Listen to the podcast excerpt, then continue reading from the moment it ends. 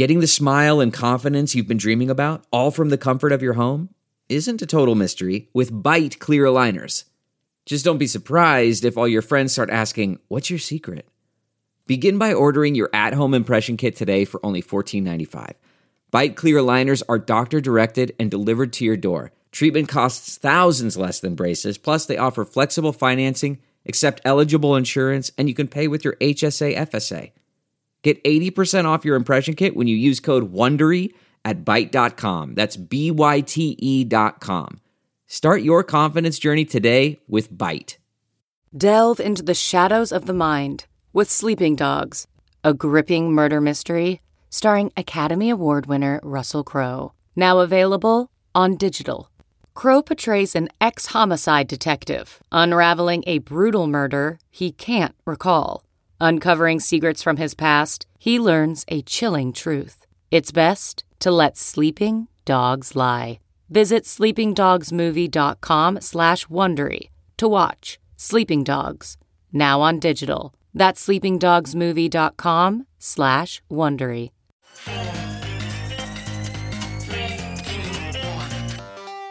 Welcome back to The Breakdown with me, NLW. It's a daily podcast on macro, Bitcoin, and the big picture power shifts remaking our world. The Breakdown is sponsored by Nexo.io, Circle, and Kraken, and produced and distributed by Coindesk. What's going on, guys? It is Sunday, December 4th, and that means it's time for Long Read Sunday. Before we get into that, however, if you are enjoying the breakdown, please go subscribe to it, give it a rating, give it a review, or if you want to dive deeper into the conversation, come join us on the Breakers Discord. You can find a link in the show notes or go to bit.ly slash breakdownpod. All right, folks, happy Sunday, happy weekend. Now, as I was reviewing things to read for this long read Sunday, there was quite a temptation to read one of the many scathing indictments, explanations, etc. around SBF. A couple that I highly recommend are Punk6529's thread on the subject, which does a better job explaining what happened than pretty much every mainstream media article we've seen to date. And I also need to give a special shout out to David Morris's op ed on Coindesk FTX's collapse was a crime, not an accident. It says quite crisply what the title suggests and is an incredibly important message. However, since I've been living inside FTX Fallout, that means you guys have had to live inside FTX Fallout, and I just didn't want to do it today. Plus, there were some really good pieces released this week on topics that are actually important in the long run. The first piece we're going to read comes from Alex Gladstein. I'm sure that most of you are familiar with Alex's work, but he is the chief strategy officer at the Human Rights Foundation. He writes essays for Bitcoin Magazine. He wrote a book called Check Your Financial Privilege and is just a really great thinker when it comes to Bitcoin and the broader world. This week for Bitcoin Magazine, he wrote an incredibly long and powerful piece called Structural Adjustment How the IMF and World Bank Repress Poor Countries and Funnel Their Resources to Rich Ones. It pulls no punches, as you can probably imagine. Now, the full essay is a little too long to read for the sake of this show, but luckily, Alex also published a companion thread on Twitter, which is just about right. So, with that set up, let's read Structural Adjustment, the Twitter thread. Gladstein writes My essay, Structural Adjustment How the IMF and World Bank Repress Poor Countries and Funnel Their Resources to Rich Ones, is now live. The bank and fund claim to help poor countries develop and rescue them from crises. But what if that's not true? As any credit card holder knows, when you borrow, you eventually need to pay back a higher sum principal plus interest. This basic concept is forgotten when we think about development economics. But billions of dollars of loans over decades creates even more debt. In the 1960s and 1970s, this is exactly what happened. Huge credit was extended to the third world. Eventually, the amount repaid by borrowers exceeded what was given. This moment happened in 1982. Since then, the net flow of resources has been from poor countries to rich ones. In this way, the IMF and World Bank have approximated the dynamics of colonial drain, where imperial powers looted the periphery of the globe for hundreds of years, obtaining cheap resources and labor, and selling finished goods back to markets where they had monopolies. Today, the difference is that the sword and gun have been replaced by weaponized debt. What was once accomplished by physical force is now accomplished by quote unquote structural adjustment. Conditions attached to loans that dictate how borrowers can run their economies. The IMF and later the World Bank attached conditions to their loans that forced third world countries to do what industrial countries like the US, UK, Japan, and Germany were never asked to do post World War II full austerity measures.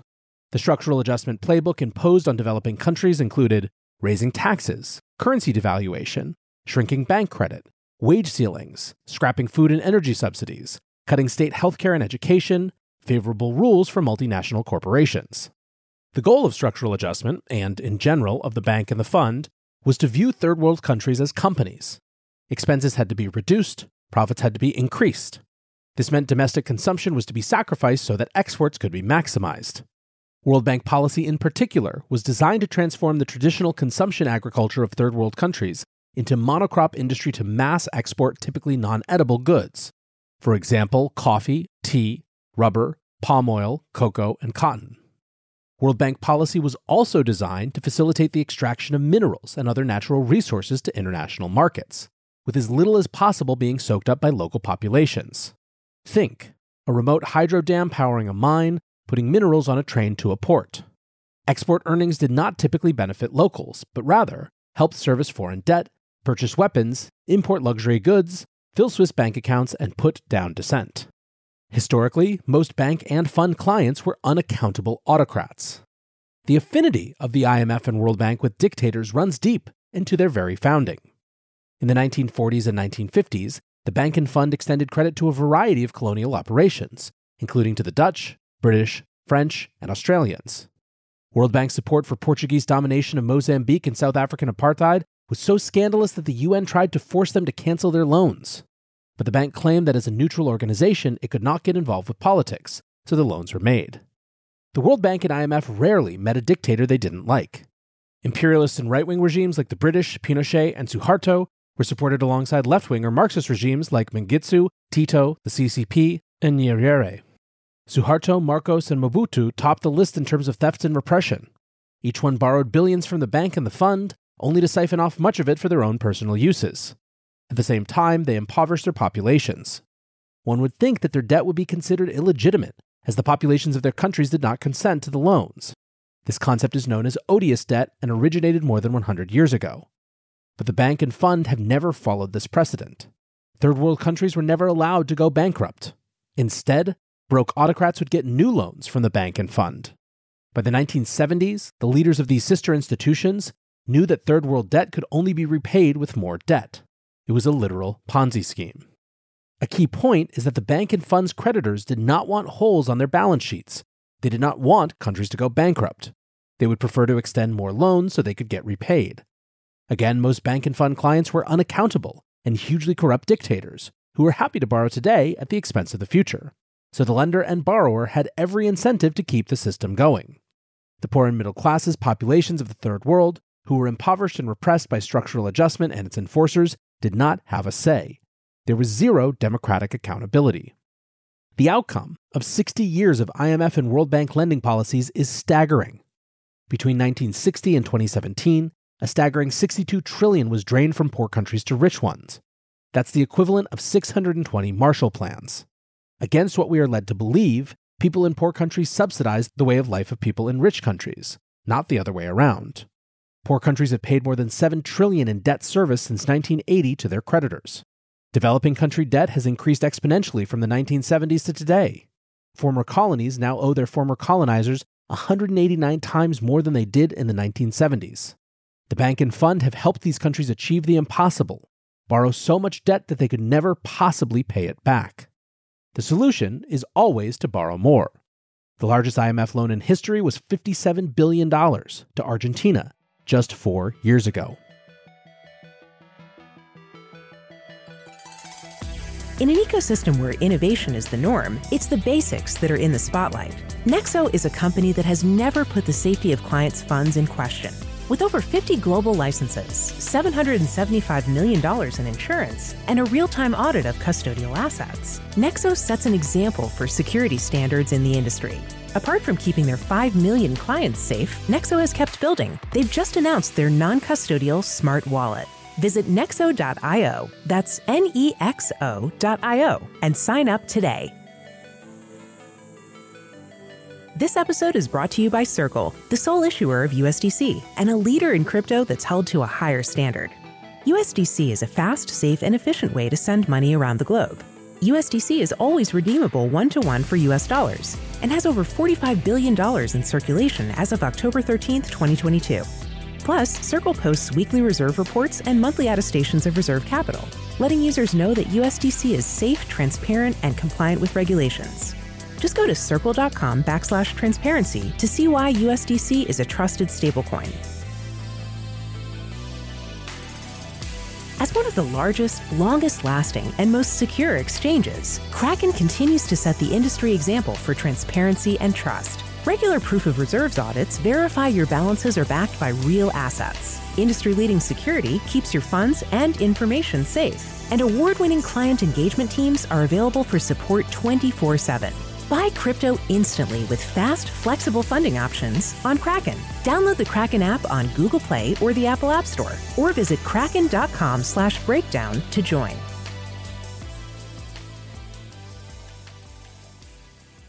Zooming out, the bank and the fund have not developed poor countries and have not saved them from bankruptcy. They have made poor countries dependent on rich ones for food and technology, reduced their sovereignty, and bailed them out beyond the point of financial reality.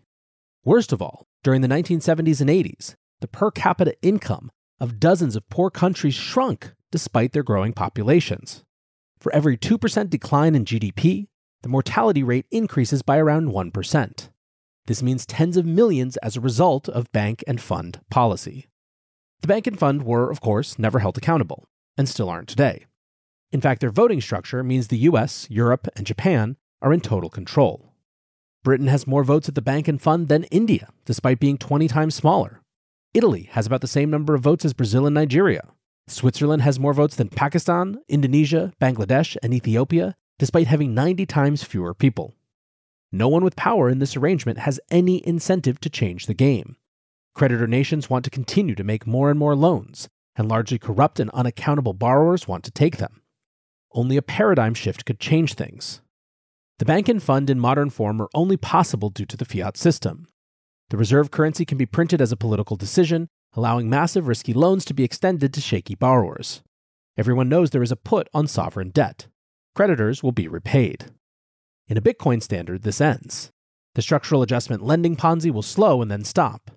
The bank and fund will need to be more careful about loans and may turn to co investment. The colonial drain may finally come to an end. Ironically, some of the countries that have been harmed most by the IMF and World Bank now have the highest levels of Bitcoin and cryptocurrency adoption. Ghana's economy is once again collapsing, and the IMF recently visited to prepare to extend a 17th bailout for the country's rulers. But next week in Accra, there is a different kind of event happening the Africa Bitcoin Conference. The organizers and speakers at the Africa Bitcoin Conference aren't there to extract value from Ghana and the surrounding countries, or to ensnare their governments in debt traps. They are gathering to give people open source tools to help them achieve financial freedom. Despite the dark tone of the essay, the global Bitcoin movement does give me great hope. This is the longest essay I've ever written, and also the most jarring in the way it made me think differently. I think it's fair to say that after doing the research and interviews and putting all this together, I'll never see the world the same way again. All right, back to NLW here. First of all, big thanks to Gladstein both for the long form piece that's on Bitcoin Magazine, as well as for the summary thread. As you guys know, probably, or maybe have heard me talk about before, when I was in college, I thought I was going to spend my career on post conflict or current conflict development economies. I studied in Cairo, went to Lebanon, Syria, Jordan. I spent a ton of time in northern Uganda, where at the time the Lord's Resistance Army was still actively stealing children from surrounding communities, and I went to the Balkans, Serbia, Montenegro, Bosnia, spending time with local organizations. One of the most painful things the young people who get interested in development issues confront is an understanding of just the extent to which the problems that they are dealing with, the problems that they are trying to clean up and deal with the fallout from, are not really problems that ultimately can be solved by civil society and nonprofits. They are problems of power. Problems of power at the local level, of strongmen politics, of warlord politics in some places, of post conflict power gaps, of economic turmoil that turns into opportunities for autocratic or dictatorial leaders, and that those local problems are ultimately part and parcel of larger power structures, a huge piece of which is exactly this sort of global financial and economic infrastructure. And of course, as you heard in that thread from Gladstein, it's not just the hardest up places, the places you associate with war and violence and famine and all these sorts of things. Argentina and its huge recent IMF loan is a great example. It's also a great example of where Bitcoin might fit in with all this and how it's going to be fought. One of the terms of the most recent IMF loans to Argentina, one that was just finalized this year, was that the country's leadership had to try, as part of their agreement, to discourage citizens from engaging in the use of cryptocurrencies. The most recent deal was a $45 billion deal, which is a restructuring of that $57 billion program that Alex mentioned. The provision in question was called Strengthening Financial Resilience and says To further safeguard financial stability, we are taking important steps to discourage the use of cryptocurrencies with a view to preventing money laundering, informality, and disintermediation. They explicitly do not want citizens of that country to disintermediate. They want them to have to go through the system that the IMF is quote unquote restructuring. Meanwhile, inflation this year is around 72%. Last year it was 48%, the year before 42%, the year before that 53%. Clearly, something is not working. It's not surprising to me then that Argentina is an absolute hotbed for people who are involved in Bitcoin and other decentralized and DeFi projects. And I think, again, this is one of the reasons that this space, for all of its fucking exhausting scammery and bullshit, is worth fighting for. Alex, yes, might be talking about how in the future, on a Bitcoin standard, this situation couldn't come about. But right now, in this moment where I get hope, is the fact that there are at least some folks in places like Argentina and elsewhere who are empowered to opt out of the local monetary system that they were born into. We don't have many things in the world that can help us solve accidents of where we happen to be born. But Bitcoin is one of them, and it works today. I think it's especially important to remember this now because you're going to see a lot, a lot of people say that in the wake of FTX, really shouldn't we just hang it all up? We've proven once and for all that there are no real use cases. It's just the Sams of the world who found a new, beautiful huckster playground. And maybe the way to deal with that infestation is to just burn the layer. But that doesn't account for all these other parts of the world where people are, even if in small numbers, using Bitcoin and other decentralized cryptocurrencies to actually escape the crush of a system that otherwise might eat them alive. So, fucking hell, I said it wasn't going to be about Sam, but right now, I guess everything is, even if it's just in opposition. But this is a good thing to fight for, and I appreciate people like Gladstein leading that fight. For now, I want to say thanks again to my sponsors, Nexo.io, Circle, and Kraken for supporting the show, and thanks to you guys for listening. Until tomorrow, be safe and take care of each other. Peace.